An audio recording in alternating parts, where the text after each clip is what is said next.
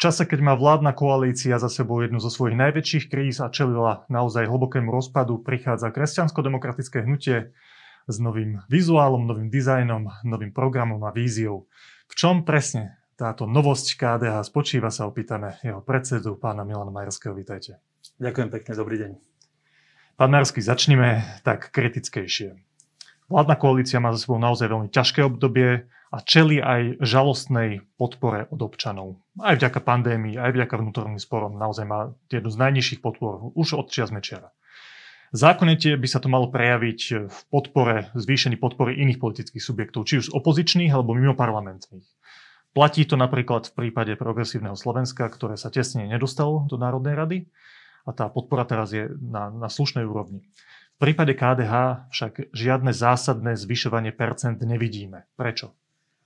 Je pravdou, že možno na percentách sa e, to zatiaľ nezobrazilo, e, nevidíme to, ale KDH zatiaľ do posiaľ tvrdo pracovalo, odkedy som predsedom týchto 7 mesiacov, sme sa pripravovali na niečo nové, čo v podstate v dnešných e, dňoch alebo v posledných hodinách predstavujeme. Je to, nie, je to nielen nový vizuál, je to nielen refresh loga, ale sú to predovšetkým nové témy. KDA chce byť dynamickým hnutím s odborníkmi, ktorí predstavia tieto témy a predstavujú tieto témy.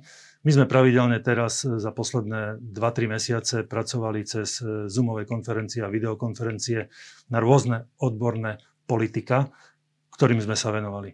Dobre, takže odpoveď na tú moju otázku je teda, dostaneme sa samozrejme k tým novým veciam, ktoré chystáte, ale tá odpoveď je, že KDH sa nedvíhali percentá preto, lebo doteraz ste pracovali na nejakých zmenách vo vnútri hnutia. Tak to môžeme chápať? Vždy, keď sa človek pripravuje na niečo veľké, pripraví sa najprv vnútri a potom to dá vonku. My to dávame v týchto dňoch vonku a ja verím, že e, ľudia na Slovensku si to všimnú a percenta postupne budú rásť.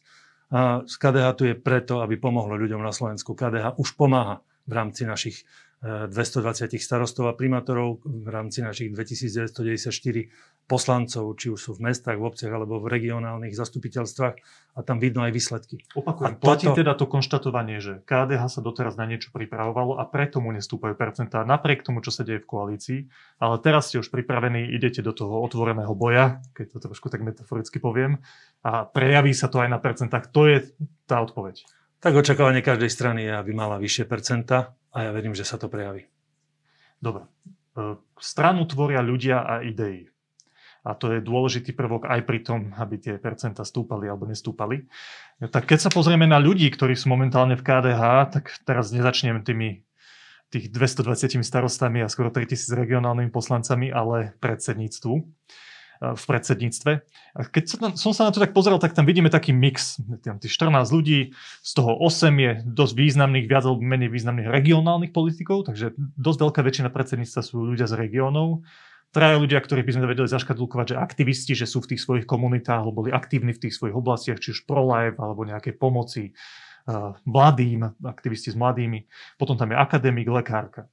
No a ja sa odrazím od tej mojej prvej otázky, že kde sú tie percentá, sa chcem opýtať, kde sú štátnici? Kde sú ľudia, ktorí majú, samozrejme, že sú dôležití, všetci tí, ktorí tam sú, sú dôležití, ale štátnici to sú tí ľudia, ktorí majú taký celoslovenský nadhľad. Sú to ľudia, ktorí v KDH aj v minulosti viackrát boli, Daniel Lipšíc, aj pán Procházka v tej svojej oblasti. A ľudia, ktorí sú rešpektovaní aj v sekulárnych médiách, ktorí pre ich názory a pre ich zaujímavosť ich postojov im dávajú aj médiá spontánne priestor. Kde sú tí ľudia? Ani štátnik sa nenarodí štátnikom zo dňa na deň. KDH zažíva určitú obnovu, určitý refresh. KDH sa dvakrát nedostalo do parlamentu. A ja pevne verím, že to, čo sa deje teraz, bude znamenať veľký, nie že veľký trest, ako to niekto možno už aj znevažujúco hovorí, ale bude to znamenať veľký deň pre KDH, keď KDH bude mať poním, silne ponímaných e, politikov, odborníkov v rámci jednotlivých politik. To je vaša nádej, ale ja sa pýtam, prečo tak nie je doteraz? Taká vaša analýza toho, dostaneme sa k budúcnosti, hej? že čo robíte a čo z toho môže vzísť. Ale teraz sa pýtam na analýzu tej situácie. Viete, KDH malo veľké osobnosti, ktoré ovplyvňujú fungovanie Slovenska a teraz tam takých štátnikov jednoznačných, ktorí dostávajú aj mediálny priestor preto, lebo sú pre tie médiá zaujímavé, nevidíme. Prečo? KDH vždy bolo generátorom ľudí, ktorí sa dostali do vysokej politiky a to je jedno, či už to boli kandidáti na prezidentov a neúspeli, alebo či už sú to súčasní ministri a boli predtým, Preto sa pýtam, boli predtým v KDH.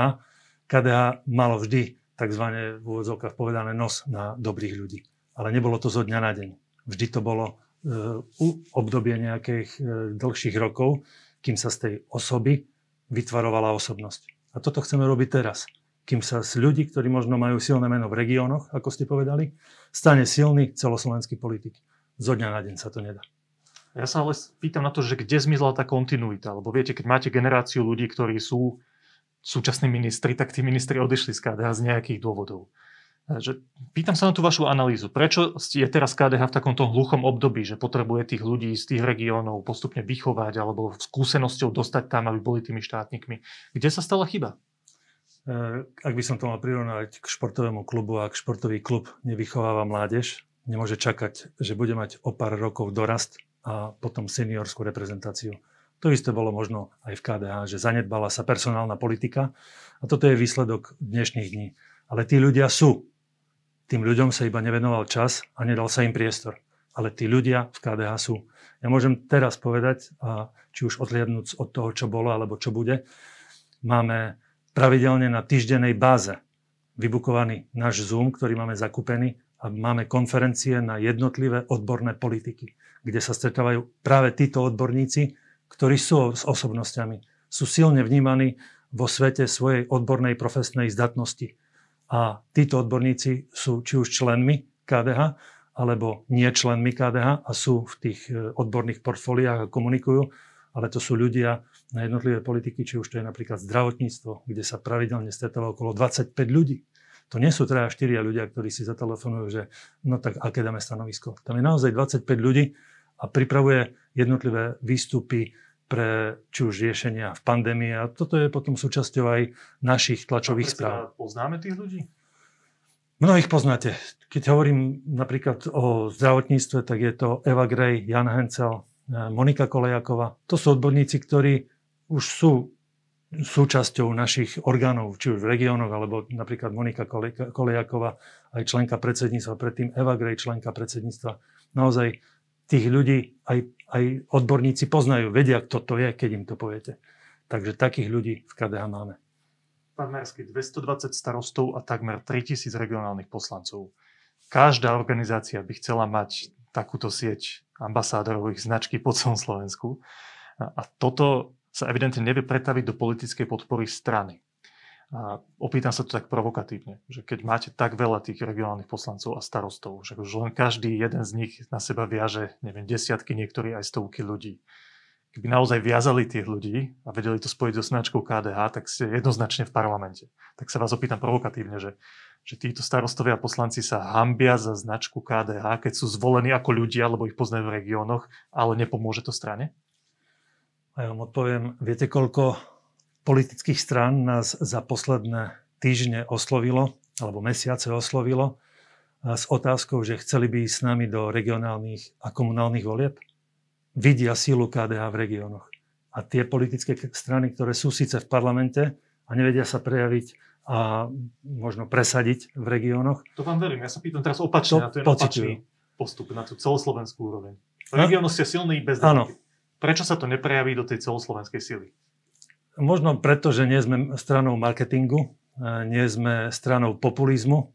Vedeli by sme sa možno dostať do parlamentu, keby sme dali zo pár populistických vyhlásení, ale my chceme byť poctiví. Nechceme byť populisti, nechceme byť iba stranou marketingu a určite nie sme stranou ktorá je stranou jedného predsedu. Počkajte, Sme... nie je nič populistické ani marketingové na tom, keď regionálny poslanec alebo starosta alebo primátor povie, ja tu stojím za značku KDH, volili ste ma v tomto regióne, veríte mi, poznáte ma. Teraz sú parlamentné voľby, KDH potrebujem dostať aj na tú národnú úroveň, lebo to pomôže aj tomu regiónu, keď máme zástupcov aj tam. Ale títo ľudia to evidentne nevedia pretaviť do tej celoslovenskej podpory. V čom je problém?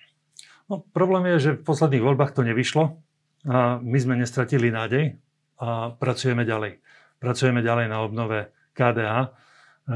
Aj mňa potešilo, keď mi včera zatelefonoval jeden predseda klubu a povedal, že má troch nových členov, ktorí sú odborníci. Čiže ľudia sa k nám začali hlásiť. Ľudia si, mnohí ľudia na Slovensku si uvedomujú, že politické strany, klasické politické strany majú zmysel. Majú zmysel pre bežný život človeka, či už žije v obci, v meste alebo v regióne. A ja pevne verím, že sa to zmení aj na celoslovenskej úrovni a tí ľudia si uvedomia, že klasická, normálna politická strana s členskou základňou, ktorá má svoju históriu, nielen členskej základne, ale aj bývalých predsedov, ktorá politická strana môže dnes povedať, že má bývalého predsedu? Naozaj to je rečnícka otázka, ktorá politická strana má bývalého predsedu? My už máme niekoľko. KDH existuje.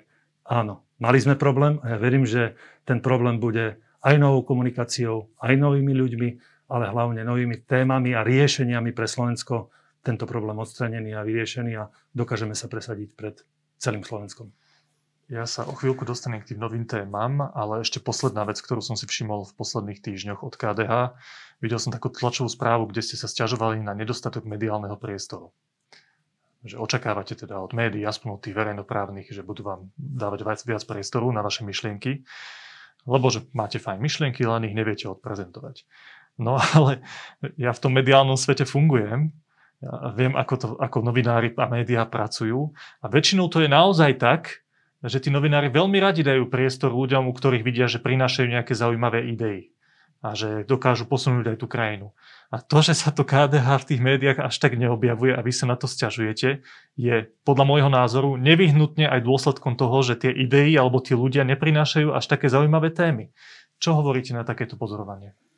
Posledný rok žijeme v pandémii a je to v podstate takmer celý rok, keď nastúpila nová vláda a teraz od 1. apríla ešte novšia, alebo staronovšia.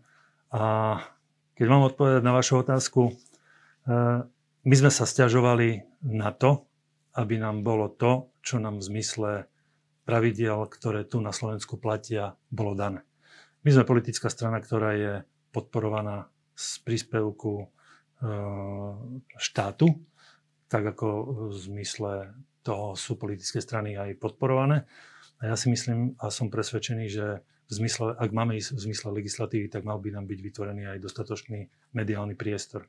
Dokonca šéf RTVS to uznal a povedal, že strany, ktoré dostávajú príspevok v rámci štátneho rozpočtu, by mali dostať tento priestor. Tomu rozumiem, tomu rozumiem. Hmm. Moja otázka je, že či viac by strana nemala zaujívať nejakými témami, myšlienkami, ľuďmi, a, a menej tým, že bojuje o ten mediálny priestor takýmto spôsobom. Hej. To bola len tá poznámka. Zaujímavé je, že k tejto výzve sa potom pridali aj ďalšie politické strany, ktoré povedali, ktoré povedali, že áno, máme pravdu, lebo ten mediálny priestor by mal byť spravodlivý a my tie riešenia ponúkame. To, že e, niektoré médiá možno nemajú záujem a niektoré zas áno, je fakt, ale my tie riešenia budeme ponúkať ďalej či už ich budeme šíriť cez sociálne siete alebo nejakým iným spôsobom, inými kanálmi, ale KDH tu bude a bude ponúkať riešenia. Opýtam sa inak, do akej miery je podľa vás problém toho, že ak má KDH ten výtlak celoslovenský, to, ako má prezenciu v médiách, do akej miery to, na čo ste sa stiažovali a teda na čo ste poukázali, spôsobuje e, ten nedostatok tých volebných preferencií KDH aktuálnych? Je to jednotka, je to top 3 problém, alebo to je skôr taká vedľajšia vec, na ktorú ste vám potrebovali upozorniť? To je vedľajšia vec, na ktorú sme mysleli, že treba upozorniť a treba možno na to zaujať nejaký postoj. Pre nás je podstatné, aby sme riešenia ponúkali. Veď posledný rok my pravidelne ponúkame riešenia, ako sa má, má riešiť kríza, ako sa má riešiť pandémia. A mnohé médiá si všimli naše e, postoje. Dokonca vláda niekoľko mesiacov potom, ako sme my zaujali postoj, presne také isté riešenie e, problému aj zaujala samotná vláda. Či už to bolo ministerstvo zdravotníctva alebo čokoľvek iné. Či už to bol príchod repatriantov, či už to boli e, respirátory, ktoré dnes v interiéri nosíme, aby sme boli bezpeční. Toto všetko KDH nosil, e, ponúkalo a dnes e, vidíme, že aj vláda prichádza s postupný, podobnými riešeniami. Poďme teda aj trošku podrobnejšie k tej vašej novej vízii, k, k novému KDH, ak to takto zjednoduším. Všimol som si, že máte nové logo, aj si k tomu natočili pekné video. E, je tam aj taká, tu máte teraz pred sebou brožúru, kde máte také tri hlavné výzvy pre našu krajinu.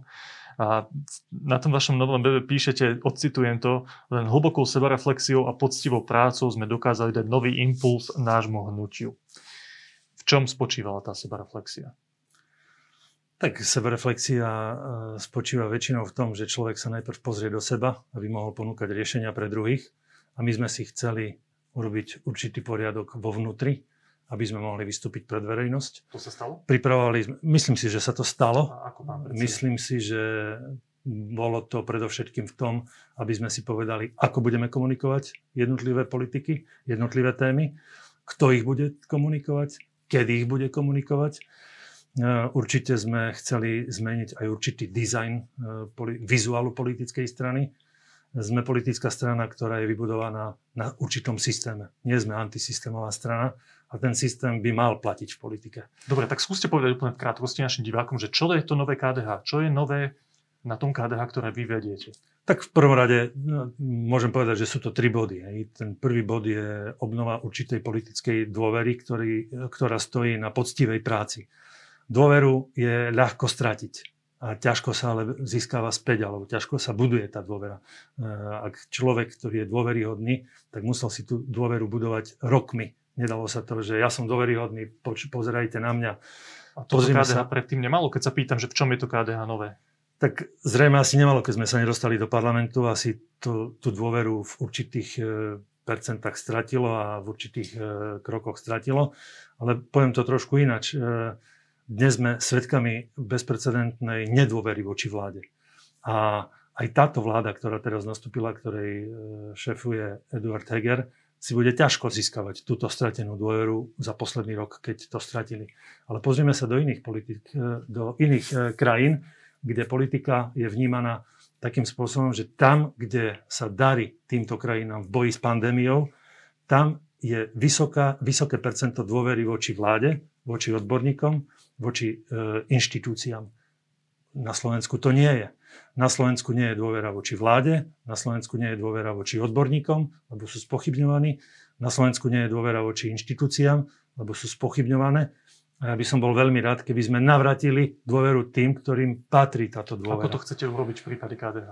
Samozrejme, KDH je dôveryhodné hnutie. Vy sám ste povedali uh, o tých číslach, že máme 220 starostov, takmer 3000 poslancov.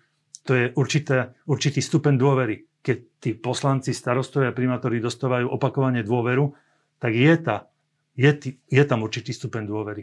A toto by sme chceli pretaviť postupne do celoslovenských e, meritok a čísel. A Či sa nám to podarí, tak samozrejme poctivou prácou, iba poctivou prácou sa to dá všade a vždy tam, kde máme možnosť byť Počkajte, ale a pracovať. títo ľudia v regiónoch poctivo pracujú už dlhé roky, nie?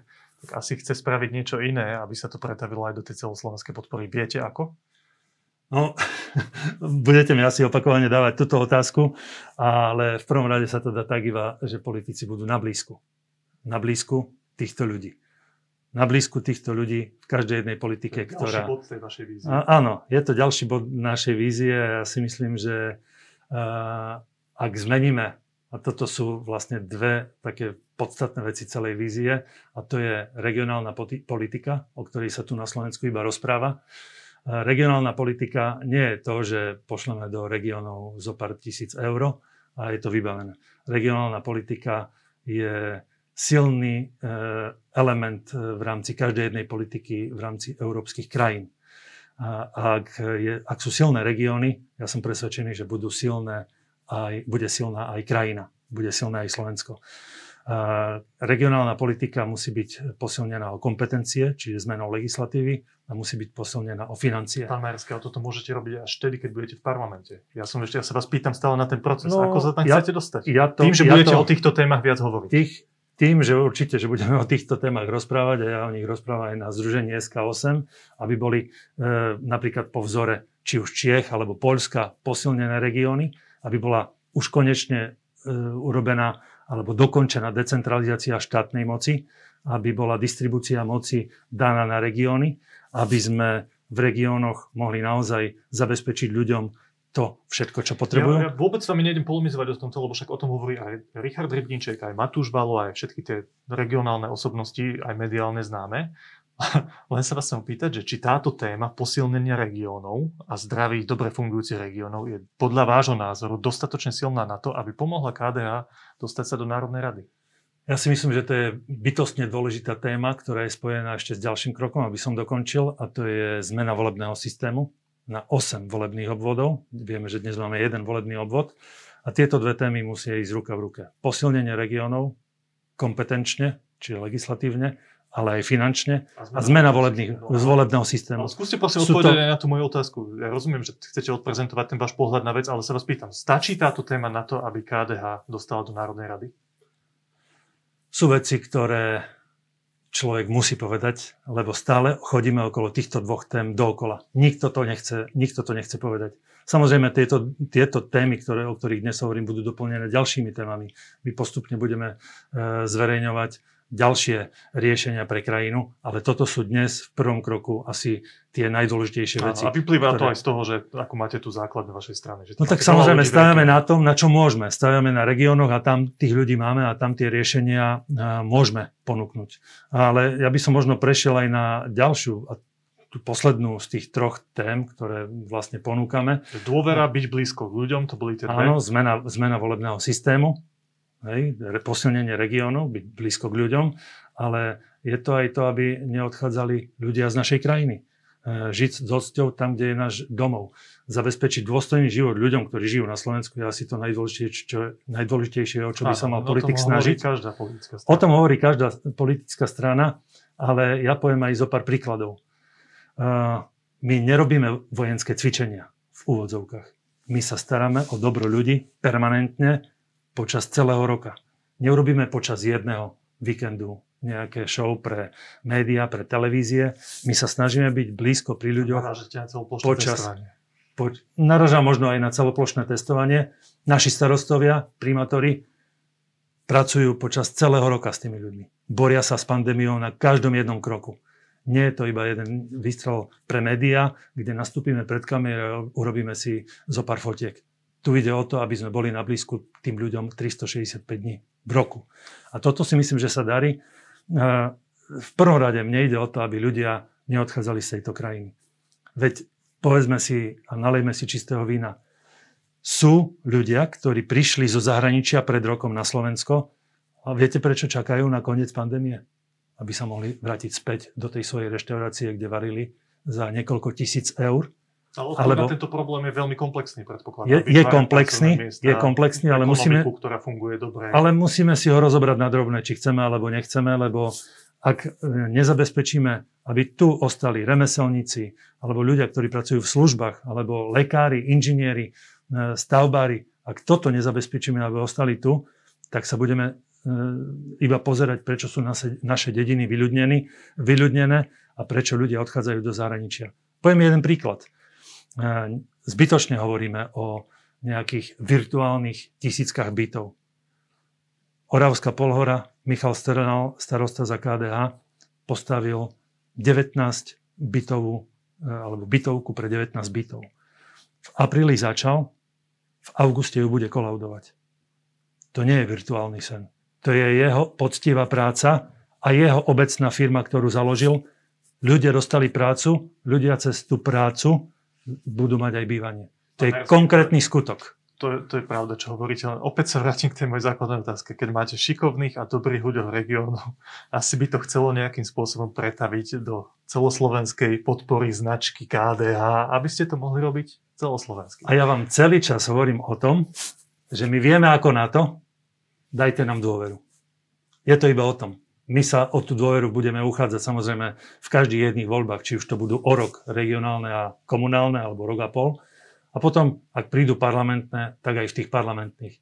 A ja verím, že dokážeme presvedčiť ľudí, že to, tie naše riešenia, tie naše výsledky, lebo my už, my, my hovoríme o výsledkoch, my nehovoríme o papierových riešeniach, ktoré vám ukážeme na papieri, že tak to urobíme.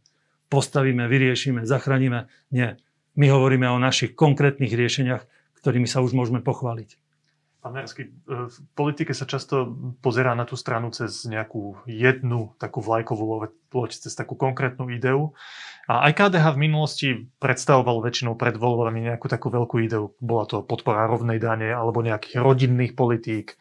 A, a chcem sa vás opýtať v tejto chvíli, že Jedna vec je povedať, že my sme ľudia, ktorí sú silní v regiónoch, majú dôveru ľudí a chceme to pretaviť aj do celoslovenskej podpory, lebo však vidíte, že dobre robíme v regiónoch, na Orave, tam, na Župe, tak nás podporte aj celoslovensky.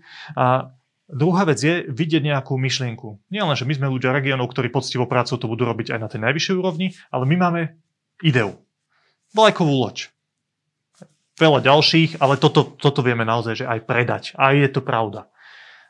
S čím by sa nové KDH malo spájať? S akou myšlienkou konkrétnou? Povedzme, neviem, v Poľsku mali, že každú tú rodinu podporia nejakou veľkou sumou peňazí.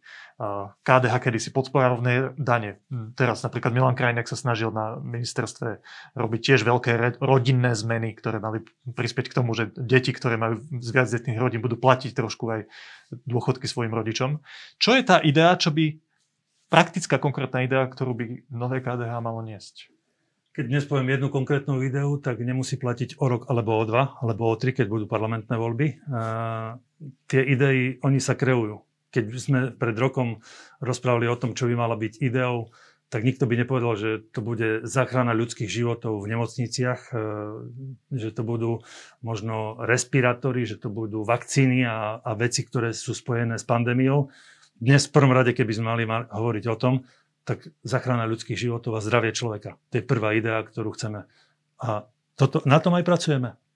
Či už ja ako župan pracujem na záchrane ľudských životov v rámci e, svojho kraja, či už starosta, ktorý prevádzkuje testovacie miesta, či už primátor, ktorý je súčinný pri veľkokapacitných odberoch, e, e, v očkovacích vakcinačných centrách e, v rámci jednotlivých okres, okresných miest, ja komunikujem s tými ľuďmi, sme súčinní, spolupracujeme.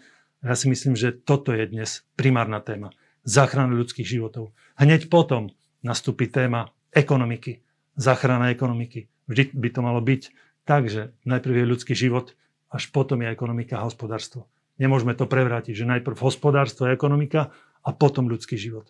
Sú určité kritéria, ktoré sú dôležité a ten klasický ľudský život, aby ten človek, ktorý žije v tej obci, meste, ktorý žije na Slovensku, mohol aj po skončení pandémie povedať, že ďakujem tejto krajine, či už sú to lekári, odborníci, starostovia, primátori, župani, ale možno aj budú môcť povedať aj ministri, že mi zachránili život, keď som bol v najťažšom.